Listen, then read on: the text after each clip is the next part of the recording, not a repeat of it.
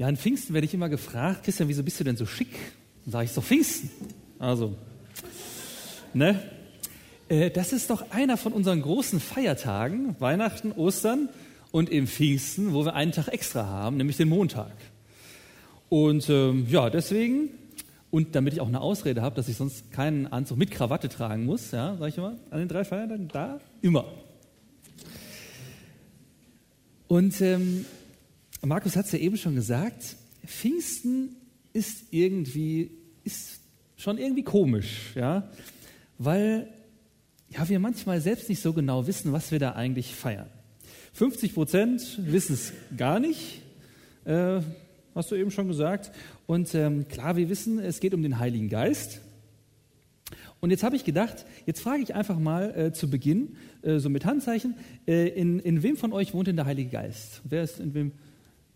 Jetzt, ah, ja, ja, ja, ah, das ist interessant, das ist interessant. Christa, sowas fragt man nicht, darf man nicht fragen irgendwie.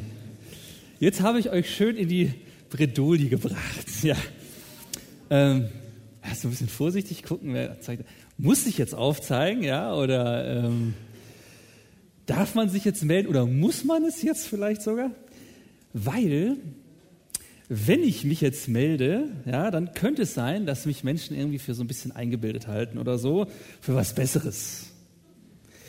Weil der Heilige Geist, der ist ja so dafür bekannt, dass er einem so eine Art Superkräfte verleiht, dass man prophetisch reden kann, dass man heilen kann, dass man in anderen Sprachen sprechen kann, dass man äh, lehren kann auf eine besondere Art und Weise und so weiter. Und er kann einen auch moralisch auf ein anderes Level heben sozusagen. Denn die Früchte des Heiligen Geistes, steht es im Gotterbrief, sind sowas wie Freundlichkeit, Liebe, Geduld, Friedfertigkeit und so weiter. Also wenn ich mich jetzt melde bei so einer Frage, ja, dann könnte vielleicht jemand drauf kommen und sagen, aha, du freundlich, naja, ja. und Superkräfte, naja, also, okay, also lieber bescheiden bleiben, lieber nicht melden, aber dann könnte natürlich jemand denken, so, oh, das ist, äh, könnte mich jemand für den schlimmsten Heiden halten oder sowas, ja. Denn steht nicht sowas in der Bibel wie, als ihr gläubig wurdet, seid ihr durch Jesus versiegelt worden mit dem Heiligen Geist. Oder Paulus sagt auch am Ende der großen Pfingstpredigt, die er in Jerusalem hält, da sagt er, tut Buße, lasst euch taufen, so werdet ihr empfangen die Gabe des Heiligen Geistes. Also denkt jetzt vielleicht manche, naja, lieber melden, ja, weil ich, ich bin doch Christ, also ähm, da müsste das doch eigentlich, eigentlich doch klar sein irgendwie. Schwierig. Mir geht das genauso. Irgendwie schwierig. Aufzeigen bei so einer Frage oder nicht? Gibt es für mich an Pfingsten was zu feiern? Oder ist das so allgemein irgendwie so Feiertag der Kirche oder, oder wie auch immer? Vielleicht wohnt er ja ab und zu mal in mir drin. Und man kann es nicht so genau sagen, wann er denn da ist und wann nicht. Ähm, deswegen ähm, ja, wenn ich im Gottesdienst sitze oder so, dann lade ich ihn nochmal extra ein und sage, komm, Heiliger Geist.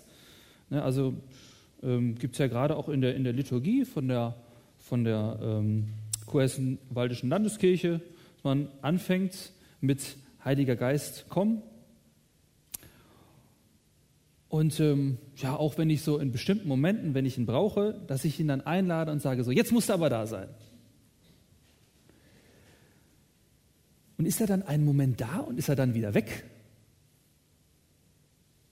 Also jetzt heute im Gottesdienst ja und dann nachher beim Mittagessen nicht mehr. Und ähm, wenn dann heute Abend Teamkreis ist, dann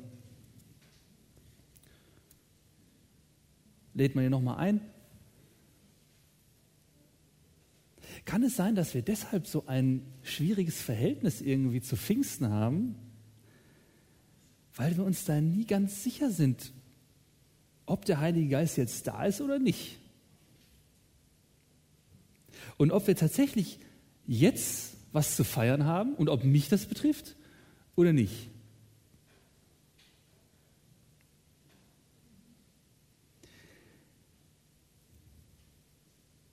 Und zu dieser Frage möchte ich nochmal den Vers von eben zitieren, aus Epheser 1, Vers 13. Da steht, dass wir mit dem Heiligen Geist versiegelt sind. Ich habe da oben drüber mal so ein, so ein Siegel abgedruckt. Dahinter steht das Bild, dass ein Brief mit einem kaiserlichen Siegel versehen wurde. Oder auch in der Bibel kommt es vor, dass das Grab von Jesus wurde zum Beispiel versiegelt. Ja, das durfte keiner aufmachen.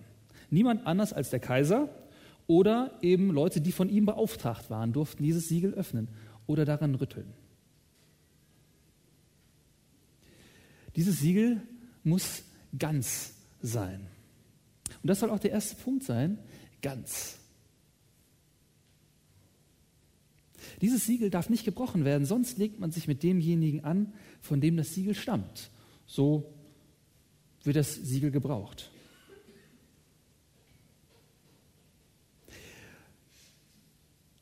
Und wenn ich Christ bin, wenn ich zu Jesus gehöre, wenn ich ihm mein Leben anvertraut habe, dann bürgt der Heilige Geist dafür, dass uns niemand aus Gottes Hand reißen kann. Er ist das Siegel sozusagen dafür, dass das stimmt. Und deshalb, wenn sie, wenn du an Jesus glaubst und dich an ihn klammerst, dann darfst du geistesgegenwärtig bei so einer Frage aufzeigen, darfst sagen, ja, der Heilige Geist wohnt in mir und zwar ganz. Und nicht nur zwischendurch und nicht nur so ein, so ein Moment, in dem dich Jesus, sondern seit, seitdem dich Jesus gepackt hat, wohnt er in dir. Und das für immer. Der Heilige Geist ist kein Mietnomade, der dann mal da ist und mal nicht und wieder weiterzieht, sondern er zieht ganz ein. Und das ist ein Grund zum Feiern. Und das ist das, was wir heute, was wir heute feiern.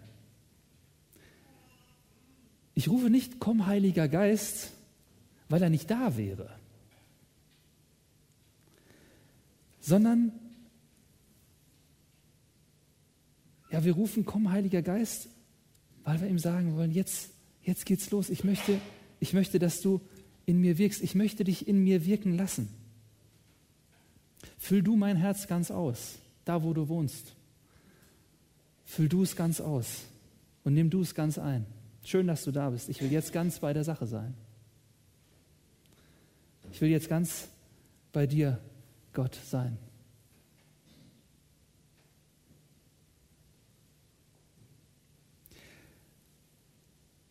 Aber wenn ich jetzt sicher sein kann, dass ich den Heiligen Geist habe, was ist denn dann mit diesen, mit der Person, mit den Superkräften? Mit der tollen Persönlichkeit, dem starken Charakter? Mit dem, ah, wenn ich jetzt aufzeige, vielleicht halten mich die anderen dann für ein Stückchen eingebildet, vielleicht bin ich es dann ja auch. Wieso sehe ich das denn bei mir so wenig?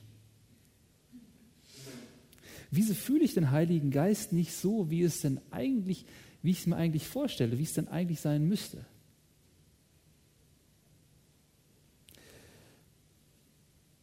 Also ich kenne solche Fragen. Ich weiß nicht, wie es Ihnen geht. Wie sieht denn eigentlich das Leben von jemandem aus, in dem der Heilige Geist wohnt? Und zwar, ja, so richtig wohnt, nicht nur ein bisschen, ganz. Schauen wir uns doch mal jemanden an. Und dazu habe ich jetzt mal eine Person herausgegriffen aus der Bibel, nämlich den Elia. Bei dem Elia, da kann man sagen, ja, also der hatte wirklich eine extra Portion Geist, könnte man sagen. Sein Nachfolger in Spee mit dem ähnlichen Namen Elisa, der bittet ihn am Ende seines Lebens sogar, dass Elia ihm zwei Anteile von seinem Geist dalassen soll. Ja, bisschen komische Bitte, aber klar ist also, der Elia, der wird ein Mann Gottes genannt. Und der war wirklich vom Heiligen Geist erfüllt. Und wie hat sich das ausgedrückt? Der Elia, der erhält ziemlich viel, könnte man sagen. Das ist der zweite Punkt, ganz schön viel. Die erste Bewegung zum Beispiel beim Elia ist, dass Gott zu ihm spricht. Da heißt es in 1. Korinth, äh 1. Könige 17, Vers 2, da kam das Wort des Herrn zu ihm.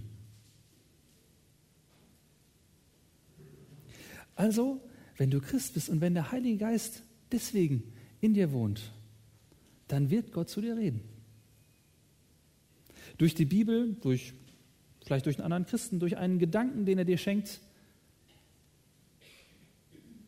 Und wenn ich so überlege, darf ich dankbar sagen, ja, ich kenne das. Es gab doch Momente in meinem Leben, wo ich das Gefühl hatte, das war außergewöhnlich. Das war jetzt irgendwie ein Wort, ein, ein Gedanke, der, der nicht von mir kam, sondern das war jetzt irgendwie ein Wort Gottes für mich. Aber ich muss auch zugeben, dass es, dass es oft so Highlights sind, an die ich mich erinnere. Ich fühle mich nicht so, dass er ständig spricht. Ja, so viele Christen erwarten das oft, dass, dass Gott so, ja, dass, dass man wie so mit einem Knopf im Ohr durch die Gegend geht und so ein Stückchen ferngesteuert als Christ durch die Gegend laufen darf da müssten wir auch weniger Entscheidungen treffen. Wäre manchmal ganz praktisch. Bei Elia heißt es aber, im nächsten Kapitel, 1. Könige 18, da steht zum Beispiel, nach einer langen Zeit kam das Wort des Herrn zu Elia im dritten Jahr. Bei dem Elia, der ja eigentlich so ein, ja, also ein, ein Musterbeispiel ist von jemandem, der mit Gottes Geist erfüllt ist, da ist mal drei Jahre Sendepause. Drei Jahre kommt ja gar nichts. Und in der Zwischenzeit war er wohl bei einer Witwe, war untergebracht und hat dort wohl ein Stück geholfen.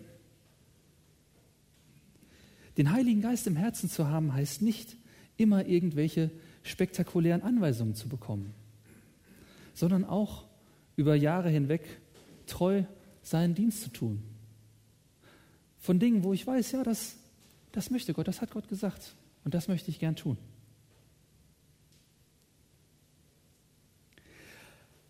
Eine zweite Wirkung, Gott tut durch ihn Wunder. Das wünschen wir uns auch. Also ich wünsche mir das manchmal. Dass wir zum Beispiel gefragt sind, wenn ja für Gott besondere Fähigkeiten sozusagen eingesetzt werden sollen. Und ähm, ja, dann stelle ich mir das in der Regel so vor, dass dann jemand dafür zuständig ist, prophetische Dinge zu sagen und der nächste, dass er reihenweise Kranke heilt und der nächste, dass er ja besondere Taten, besonderen Dienst tun kann. Und bei Elia, da kommen solche besonderen Dinge auch vor. Aber ich finde, in dem, wie es geschieht, wird auch besonders deutlich, es ist nicht Elia selbst, der das macht. Er sagt etwas, er betet und dann tut Gott etwas. Also er ist ja zum Beispiel bei dieser, bei dieser Witwe, die ich eben erwähnt habe, und ähm, die droht zu verhungern mit ihrem Sohn zusammen. Und jetzt sagt also der Elia durch den Heiligen Geist sagt jetzt also der Witwe, dass sie jetzt fröhlich etwas backen darf. Ihr bisschen Restmehl im Topf und ihr paar Tropfen Öl im Topf im Krug verbrauchen soll und äh, eben noch gleich was mitbacken und, ähm, und sagt, mach das fröhlich, weil es wird nicht ausgehen. Da wird immer was nachkommen. Und in der Tat, am nächsten Tag ist wieder etwas drin. Und am übernächsten geht es genauso. Und am überübernächsten auch wieder. Und Elia darf also dieser Witwe helfen. Aber es ist jetzt auch nicht so, dass Elia durchs Land geht und der Witwe hilft und der, Witwe hilft und hier hilft und da hilft, sondern Jesus weist selber in Lukas 4, weist er darauf hin, dass Elia zu der einen Witwe geht, obwohl auch viele andere Witwen in Israel waren.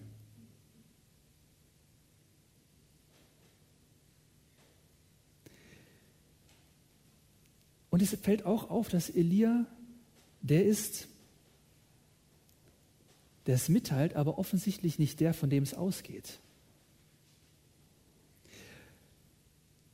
Und das, was er tut, ist jedes Mal mit sehr viel Mut verbunden und auch mit sehr viel Ausdauer. Ich habe mich gefragt, ob da wohl Angst da war, nächsten Tag auch wieder in den Pott reinzugucken und zu gucken, ob das Mehl wieder da ist.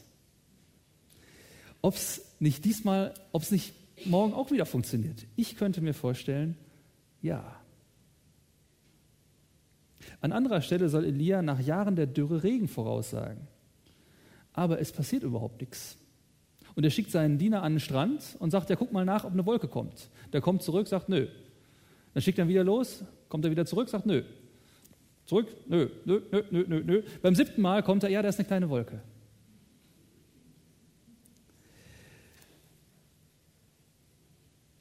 Also, so souverän ist das beim Elia alles nicht.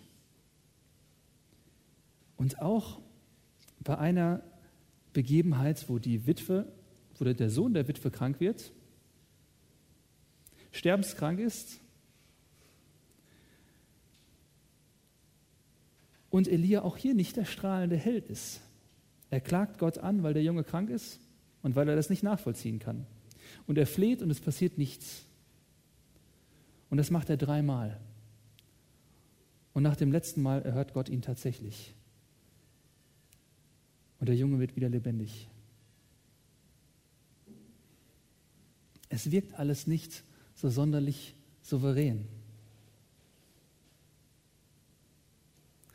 Und vielleicht habt ihr, haben Sie auch mal so Situationen erlebt, wo, wo jemand ein prophetisches Wort hatte und wo Sie sagen, das war komisch, das konnte der eigentlich gar nicht wissen. Oder Zufälle, die nicht zufällig sein konnten.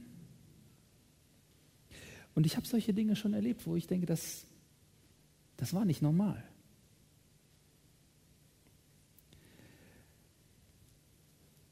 Und doch wirkte es nicht sonderlich souverän. Und wir haben immer so diese Vorstellung von so, ja, von so einem geistlichen Superheld. Aber so finde ich das in der Bibel in der Regel gar nicht. Es gibt so Stellen, da hat man den Eindruck. Aber wenn ich jetzt beispielsweise auf den Elia gucke, muss ich sagen, so souverän sieht mir das nicht aus. Und vielleicht soll es das auch gar nicht. Eine dritte Wirkung, Gott redet durch ihn. Es kommt so zu einem großen Showdown am Kamel, ein großer Berg, und ähm, da fordert er die Leute auf, sich von falschen Göttern abzuwenden und sich dem Gott Israels, also ihrem Gott, wieder zuzuwenden. Unfassbaren Mut legt er da an den Tag. Der Heilige Geist schenkt ihm unfassbaren Mut, das so auszudrücken. Und tatsächlich, Gott stellt sich nachher auch zu ihm. Und Gott zeigt, dass er da ist. Und dass er der Gott ist, auf den sich die Leute verlassen können. Es gibt einen großen Showdown mit einem Opfer und mit Feuer, das vom Himmel kommt und so weiter und so weiter. Ein Riesenspektakel.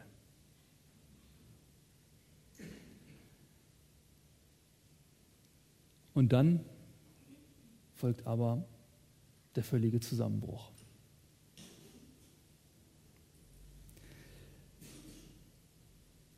Der Elia bekommt Nachricht, dass die Isabel, das ist die Königin, ihn umbringen möchte dass die Isabel hinter ihm her ist, weil sie nicht einverstanden ist mit dem, was er da gemacht hat.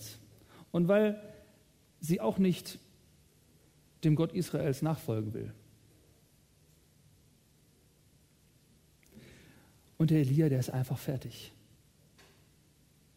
Da ist kein frommer Superheld. Und da finde ich toll diese vierte Wirkung, Gott tröstet ihn durch den Heiligen Geist. Der Heilige Geist ist als Tröster bekannt. Und er setzt voraus, dass es auch was zu trösten gibt.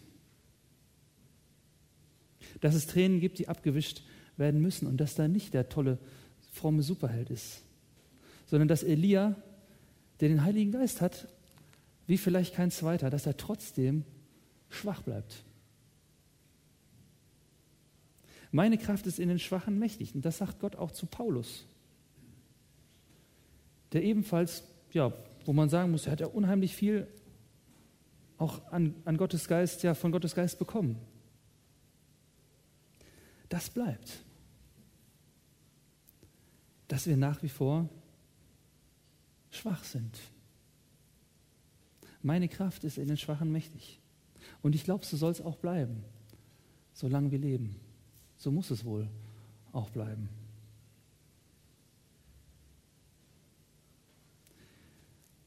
Und wir sehen uns nach mehr.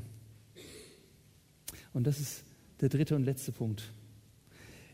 Ich glaube, es gibt so viele von uns und mir geht es manchmal auch so, dass ich an Pfingsten mit so, einem, mit so einem Loch im Herzen rumlaufe.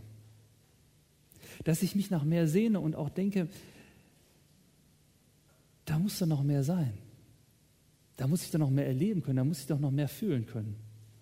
Und ich glaube, das ist auch irgendwie gut, dass wir uns das wünschen, dass wir mehr von Gott verstehen, dass wir ihn mehr kennenlernen, dass wir mehr, mehr Geist bekommen. Und vielleicht ist es ja wie mit so einer Schwimmerin hier auf diesem Bild. Irgendwas stimmt vielleicht bei mir nicht. Dass ich mich frage, ja, ist denn der Heilige Geist jetzt wirklich da? Ja? Also wie die Frage am Anfang. Irgendwas stimmt doch bei mir nicht. Und dann bin ich wie ein Mensch, der sich so abstrampelt und versucht voranzukommen. Der ja irgendwie mehr von Gott erfassen möchte und der sich fragt, ja, liegt das jetzt an mir? Der den riesigen Ozean vor sich sieht und entmutigt strampelt, seine Kraft aufreibt und nicht links, nicht rechts guckt, weil er nicht vorankommt und der unzufrieden ist. Der im Herzen unzufrieden ist. Der auf der Suche nach, nach, mehr, nach mehr Geist, nach mehr Gefühl, nach mehr Frieden, nach mehr geistlichen Erfahrung zu jedem Kongress läuft, den er mitnehmen kann die Gemeinde wechselt, sich vielleicht noch ein drittes Mal taufen lässt, auf Pilgerfahrten geht, ins Kloster, um endlich diese krasse Veränderung zu erfahren. Dieses Gefühl, das er sich wünscht, um endlich so Pfingsten zu erfahren, wie er es gerne möchte. Möchte der Heilige Geist denn nicht aus uns und aus mir so eine richtige ja, Maschine machen, die Kraft hat, Ausdauer, die in der Lage ist, Ozeane zu durchqueren, Stichwort Heiligung, dass wir glaubensstark werden, charakterstark, dass wir ganz viel Frucht bringen. Warum tut er es nicht? Oder warum erlebe ich das dann nicht? Nicht so, wie ich es möchte. Ich glaube, dass Gott mehr für uns möchte. Aber dass wir dieses ganz viel mehr auf diese Weise nicht erfahren werden, wenn wir, ja, wenn wir versuchen immer noch, noch mehr in uns hineinzustopfen und immer mehr ja, versuchen, immer mehr geistliche Übungen machen, immer mehr versuchen, so dieses Gefühl in uns aufzusaugen. Sondern ich glaube, dass der Heilige Geist will, dass wir endlich Frieden finden in uns, indem wir sehen, dass es Gott ist, der uns längst auf dem, auf dem richtigen Kurs führt.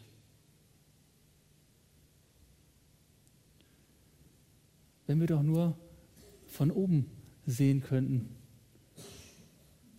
was passiert. Und dass wir uns manchmal abstrampeln im Pool und denken, wir müssten noch mehr tun, noch mehr machen, um Frieden zu finden. Und letztlich ist der große Dampfer schon längst in den guten Hafen unterwegs.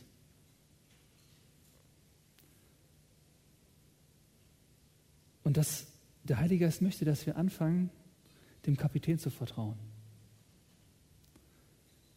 Dem Kapitän Jesus. Und dass der uns schon an den richtigen Hafen bringt. Und ich glaube, dass wir dann ganz viel mehr erleben können. Weil wir den Blick und die Hände plötzlich frei haben für das, was Gott durch uns auf unserer Lebensreise tun möchte. Gott möchte ganz viel mehr aus unserem Leben tun, aus unserem Leben machen, durch seinen Heiligen Geist. Und der wohnt in uns. Und wir werden, solange wir leben, werden wir auch schwache Menschen bleiben. Aber Gottes Kraft ist in den Schwachen mächtig. Und Gottes Geist ist in den Schwachen mächtig. Ich möchte beten.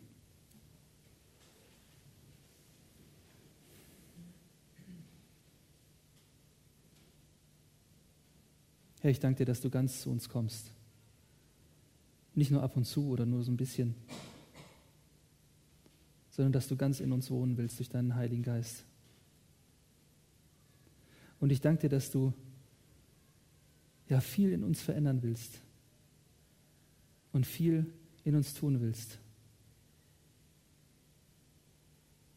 Und ich danke dir, dass ja, wir noch ganz viel mehr von dir bekommen, nämlich Frieden bei dir und einen Hafen, wo wir hingehören. Und darauf kommt es an. Herr, und ich möchte dich bitten, dass du uns hilfst, dass wir ja, uns dir ganz anvertrauen können. Dir, dem Kapitän. Und dir unsere Wünsche, unsere, ja auch unser, unser frommes Streben und unser, unsere Wünsche, was zu fühlen, was zu erleben, dass wir dir das bringen können. Und bei dir ja es gut aufgehoben wissen. Danke, dass du uns führst und dass du uns gut ankommen lässt. Danke für deinen Heiligen Geist, der uns stark macht. Amen.